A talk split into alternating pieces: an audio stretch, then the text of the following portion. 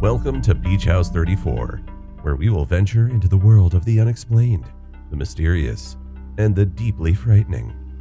Prepare yourself to hear stories that will send chills down your spine, have you glancing over your shoulder, and questioning your reality. Here's your host, Christine Worth. Hey everyone, it's Christine here from Beach House 34. First off, thank you, thank you, thank you for being a listener. I am so grateful for you being here. If you enjoy the show, it would mean a great deal to me if you check out my Patreon site, which lets you contribute to help keep this show going.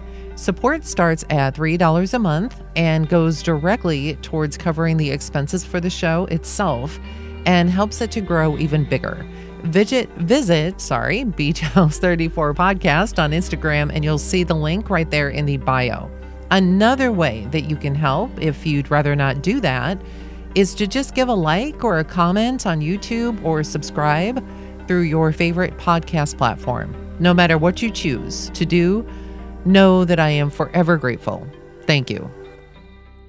This week i'm continuing with the halloween themed episodes and bringing you a story about a haunted doll. No, not Annabelle. I covered her story last year on episode 9. No, this doll is different. This is the story of Robert the doll. When you think of Key West, Florida, you might think of Jimmy Buffett, may he rest in peace, tropical climates, the coral reef, key lime pie, or just simply a warm, laid back place. You probably don't think of a haunted doll, but that's exactly what you'll find inside the Fort East Martello Museum on South Roosevelt Boulevard. In this museum, there is a doll about the size of a five year old child who is over 100 years old, and his name is Robert. Now, Robert is stuffed with wood wool known as excelsior. It's a very coarse and fibrous material that is still flexible. His face is made of felt that really shows its age. And within his face, you can see lots of small holes in it from a prior termite infestation. His eyes are nothing but black, beady buttons that visitors have said that they've seen what appears to be some kind of life in those eyes. His mouth is a stitched line, and he wears a child sized sailor suit, complete with a hat. He sits tethered to the chair inside the museum, inside a clear protective case.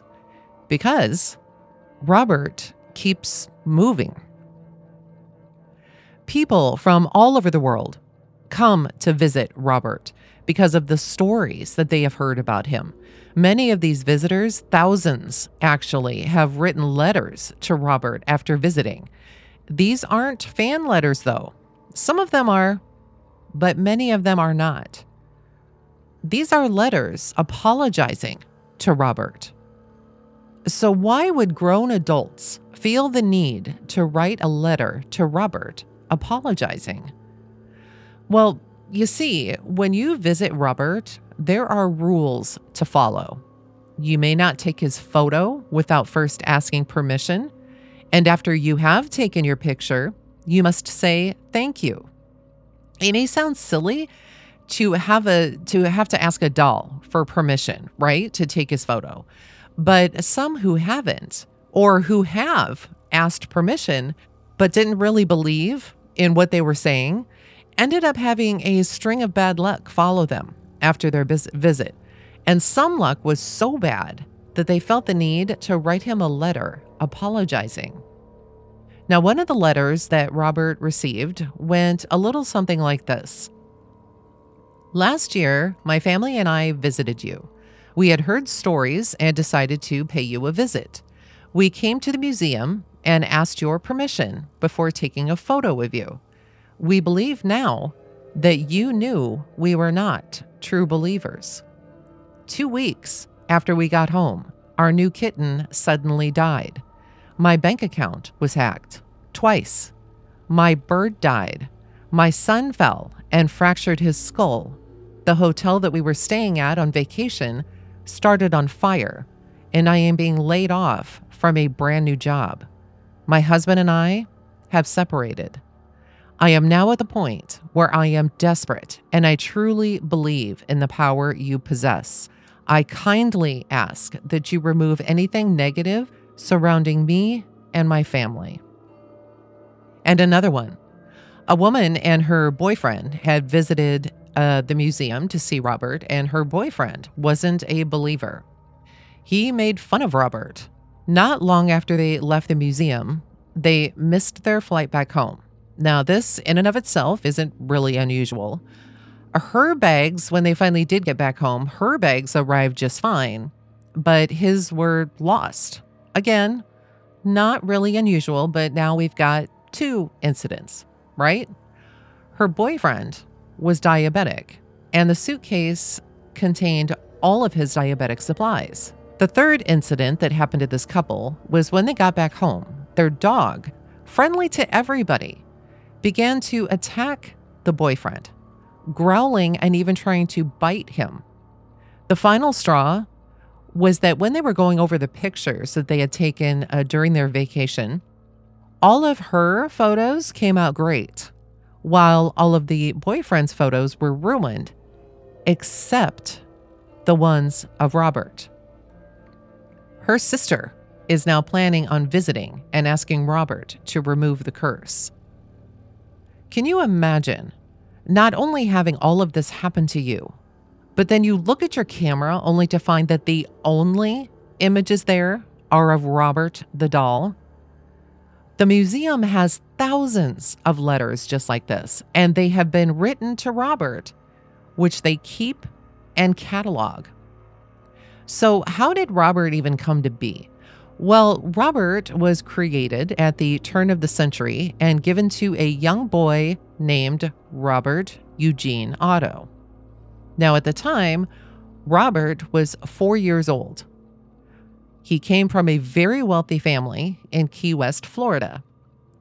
The stories vary, though, as to how the doll came to be owned by Robert. Now, I'm going to pause here because if you're a little confused with the names right now, that's completely understandable.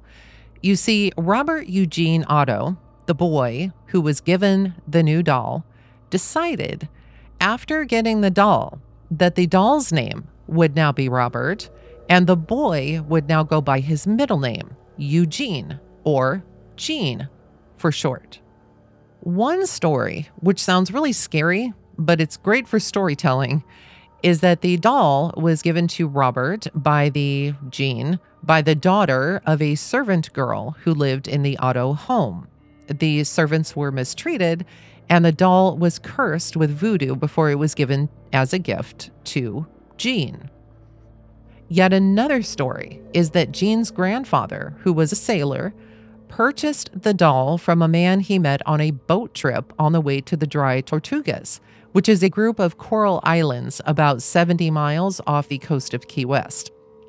However, Gene's grandfather died in 1885, long before Gene ever received the doll, so we know that this cannot be the source of Robert. The more likely version, based on the book Robert the Doll by David Sloan, published in 2014, was that Gene's mother made a trip to Hamburg, Germany, and this is where their family is originally from. And on her way back, she had brought the doll with her to give to Gene. So it was discovered that Robert was, in fact, created in Germany. And he was created, most likely, as a clown by the well known Steiff company. I hope I said that right. Robert was an extremely rare doll and may actually have been one of a kind. And only those with money would have been able to purchase him because he was so expensive. Now, Gene's mother brought him back because she felt bad for Gene. Gene was the youngest in his family and he didn't have many friends. Immediately, Gene and Robert were inseparable. Gene didn't go anywhere without Robert, and Gene's mother swore that she could hear two distinct voices coming from Gene's room when Gene was in there by himself with Robert. Whenever something bad would happen in the house, like something would break, for example, and Gene was blamed for it, he always said, Robert did it. He did this for his entire life whenever he was around Robert. Let that sink in for a moment. His entire life. But let's get back to the voodoo claim for just a moment, because you see, the Ottos had servants in their home, as I've mentioned, and they were a couple by the name of William and Emmeline Abbott. Now, a rumor has circulated that Emmeline had an affair with Gene's dad, Thomas. This affair led to a child whom Emmeline gave birth to and lost somewhere between 1900 and 1910. Now, not much is known about the child, including exactly how old she came to be, and aside from the fact that it was a girl. Now, this child would have been around and in the home while Gene was also growing up in the household. One claim was that Emmeline was so distraught about losing her child that she put a curse on Robert the doll. Another claim is that she performed a voodoo ritual to have her daughter's spirit housed inside the doll.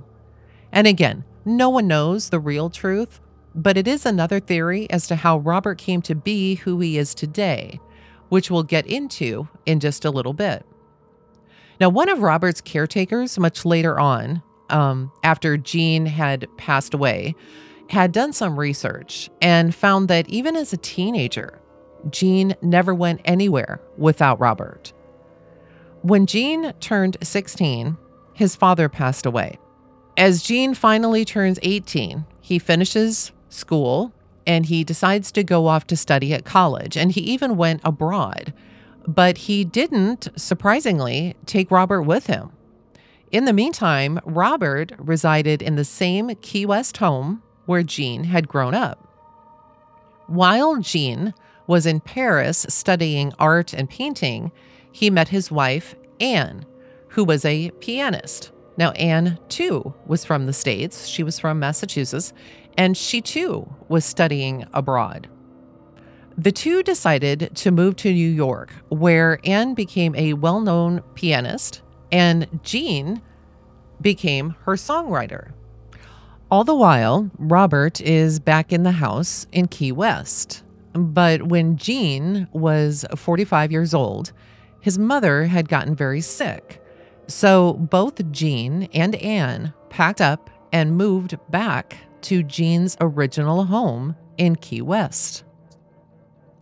Gene's mother passed away that same year and left the house to Gene and his siblings, but his siblings signed over their shares of the home to Gene. It didn't take long for Gene to resume his relationship with Robert. Here's the thing though he never mentioned Robert to his wife, ever. When they arrived at the home, according to a docent at the museum, not long after they arrived back there, he went and got Robert and told Anne that he wanted to introduce her to his best friend. It was as if Gene was a kid again. He began to spend most of his time with Robert. He even created a special attic room for him and built child sized furniture and toys for Robert. Remember, he is 45 years old at this time. As time went on, Gene began to spend countless hours in the attic. He even decided to start painting again, and he did so in the room with Robert. Robert was often right by his side, near a window, sitting in the chair that Gene had built for him. It was rumored that as Gene did his paintings in the upper portion of the house and left the windows open, that people on the street would swear that they saw Robert move on his own. At one point, a plumber had to come to the house and do some work up in the attic where Robert was kept. As he's working, he hears a giggling from behind him. When he turned to look, he noticed that Robert had moved from one end of the room to the other. He ran from the house and said he would never come back. Anne, in the meantime, is angry that Gene is spending so much time with Robert. She wanted to do something with her talents as a pianist. She wanted to just simply play piano at church, but Gene wouldn't let her. She then did a lot of volunteer work within Key West and was a part of many organizations, and she became very well known and very well liked. Not something that Gene was happy about because it seemed that wherever they went, his wife got more attention than he did. As a matter of fact, whenever they had a showing of Gene's artwork at a public event, he made Anne wait outside for at least five minutes before she was allowed to come in because he didn't want the attention taken off of him. Gene was also very particular about the house. If he noticed something out of place, he took a picture of it and made sure to show Anne so that she knew where things were supposed to go. As the years went by, Gene began to develop Parkinson's disease, and he would spend most of his time in the attic talking to Robert instead of his wife. Gene died in 1974. After Gene died, Anne found out that Gene had left everything in his will to his older sister, including the house. This was definitely not something Anne had expected, and even during this time, she had to plan her husband's funeral and burial. When Anne had to decide how to cover her husband's gravesite, which was usually done with brick at the time, she decided to have it covered in concrete, saying, It's good enough for him. Anne begged Gene's sister to keep the house, and she was able to. But everything they had collected from overseas, including artwork and antiques, was taken by Gene's older sister. This left Anne with almost no money and so what she did is she sold the Otto family home to a friend who knew both her and Gene and moved back home to Massachusetts. Now, Anne did not take Robert with her. She left him at the house. The new owner, William, wanted to burn the doll. He knew the story of Gene's attachment to it, and it made him a bit uncomfortable, but in the end, he never did. He instead sold the house to some friends, William and Myrtle Reuter. Now, Myrtle would become Robert's caretaker from that day on and for the next 20 years. At one point, the couple had decided to go on an extended vacation, and they had people in the house taking care of it. Robert, while they were gone, was still in the house inside the attic. Now, the caretakers claimed to hear constant noises from the attic noises like little kids laughing and other times as if someone was moving things around. They would check, but they would never find anything. After about the sixth time this happened, they realized Robert had moved locations. They began to blame each other, thinking that they were pulling some kind of prank. After a few more instances of this noise, and again heading to the attic, they realized that Robert's head would be looking in a different direction or that his legs were crossed, and they came to realize that this was no joke.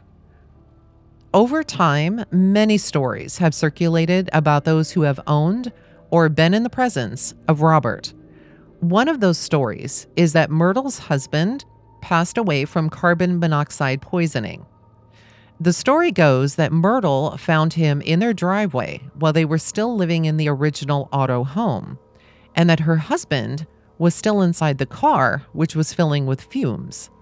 It was chalked up to be a faulty exhaust system. However, as of the publication of the book Robert the Doll in 2014, William was still alive. The Reuters sold the house in 1980. Myrtle took Robert with her. They moved to an apartment in Key West, and Myrtle, much like Gene, had grown to be attached to Robert, so much so that she would dress Robert in pajamas on Christmas Eve and place him by the Christmas tree. One story is that Myrtle was getting ready for bed one night and she couldn't find Robert. A light was on in a closet, And when she went to go check it out, the door slammed behind her and she couldn't get out. After some time, the door opened, and there she saw Robert sitting in a chair where he hadn't been before. This occurred in 1994. The next morning, she took Robert to the museum and told the curator there, quote, This is Robert the doll. He belonged to Gene Otto, and he's haunted. I need you to take him. 101 days later, Myrtle died. The museum wasn't sure what to do with Robert. The manager of the museum put Robert in a chair in his office right across from his desk. He would glance up every so often, and Robert always seemed to be on the verge of slipping off the chair. He also got the impression that the chair had moved a few inches and then back, but he could never prove that. The museum director who shared the office with the manager didn't like Robert. She worked at night, and if Robert was in the office, she wouldn't go in. They could never tell if the doll was moving, but they would find it slumped down in its chair, which scared the museum director so much that they moved Robert into storage. Again, even in storage, people would claim that they heard giggling and swear that Robert moved. So, what they did is they would put chalk markings, I guess, around him. And the next morning, he would be found outside of those markings. Starting in 1996, the room where Robert had lived had its windows covered with roll up shades, and people on the street would look up and they would see the shade move back to the side as if someone had been looking out the window. At the time, remember, Robert is in the museum, so some have speculated that it is Anne who still resides and haunts the original Otto home, now referred to as the artist's house. Back at the museum, it took them some time before Robert was moved to a display area. And after people began to have experiences with Robert that couldn't be explained, they moved him into a clear enclosure. Now, today, Robert has his very own room within the museum. He's still within the clear enclosure. The case where he is housed is covered at night. Now, the museum's construction actually began in 1862, and it became, it was meant to be a Civil War fort and tower and it was created to offer extra protection for Key West to defend against a possible assault by sea from the Confederates. Now, none of this ever happened. And when the war was over, the fort was abandoned and still unfinished. And according to a tour guide at the museum, part of the reason the museum wasn't finished was because of a yellow fever outbreak. And in 1863, the museum became a makeshift hospital for those with yellow fever. Now, the reason that I bring this up is that because obviously there have been deaths within this location. The location is already charged, and so bringing Robert in probably didn't help matters much. It wasn't until 1950 that the Key West Art and Historical Society, along with volunteers, cleaned it up and turned it into a museum. And in 1972, it was actually added to the U.S. National Register of Historic Places. So back to today. In 2022, a documentary on Robert was shown on the Travel Channel, which featured a well known medium by the name of Cindy Kaza. When she visited Robert, she said that she felt as if Robert is a host to many spirits, believing that somewhere along the way, Robert was made to be a portal for any and all spirits to travel through. Now, not all of these spirits are bad, but according to Cindy, one of them is a particularly bad one. Quote, blame it on Robert is a well used excuse for things that happen inside the museum. There always seems to be issues with electronic devices around Robert, and one visitor from Idaho took pictures throughout the museum. But when he checked, all the pictures were of Robert. People often feel a strange heat around Robert. Others even have claimed that they've seen him move on his own. Now, one morning, the docent of the museum actually opened up and saw a single chair placed in front of Robert's case. The museum had been closed all night, and there is no way that that chair could have gotten there. So many odd things have happened since Robert appeared that the museum has begun to keep a journal. Now, the author of the book, Robert the Doll, also claims that while he was working on the book, he had four hard drives go out on him. While all the files on the corrupted hard drives were recovered every single time, the one thing that wasn't was the manuscripts of the book, each and every time. Even the backups of the copies were gone. Many have speculated that the attention that Gene paid to Robert as a young child, and again as an adult, created the Robert we know today. And it is unknown if this portal that Cindy refers to was created by Robert, by Emmeline, or if it's the spirit of Emmeline's child. Regardless of how Robert came to be who he is, there have been strong emotions and deep regrets surrounding him. It's likely that Anne also came to hate the doll simply because Gene would spend so much time with Robert. Whether or not Robert had a hand in Anne's misfortune is another story to add to the list of Robert. What we do know, however, is that thousands of grown adults write to Robert asking him to remove a curse that they believe were placed on them after visiting.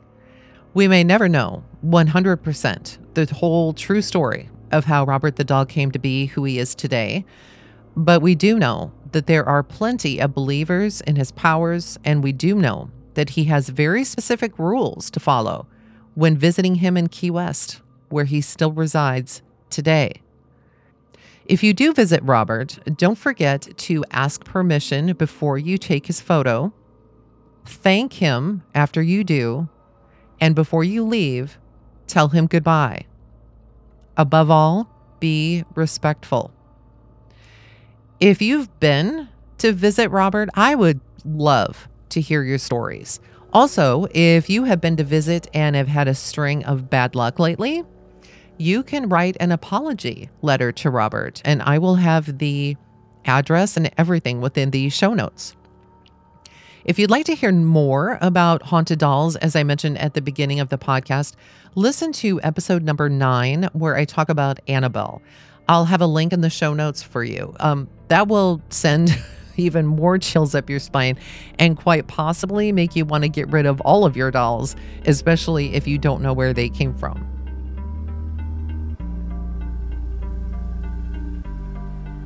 So, thank you, thank you, thank you so much for listening. As a reminder, if you enjoyed this podcast and want to become a supporter along with um, extra perks, consider becoming a Patreon. Um, if not, you can always just like, share, comment, whatever it is that you would like to do that you feel comfortable with. I would very, very much appreciate it. In the upcoming episodes, we're going to cover the uh, next episode of the Darlie Routier trial, if you've been uh, keeping tabs on that. And then for the next couple of weeks, we're going to stick with this whole Halloween theme and uh, get some more scary episodes out there. So, anyway, until then, thank you.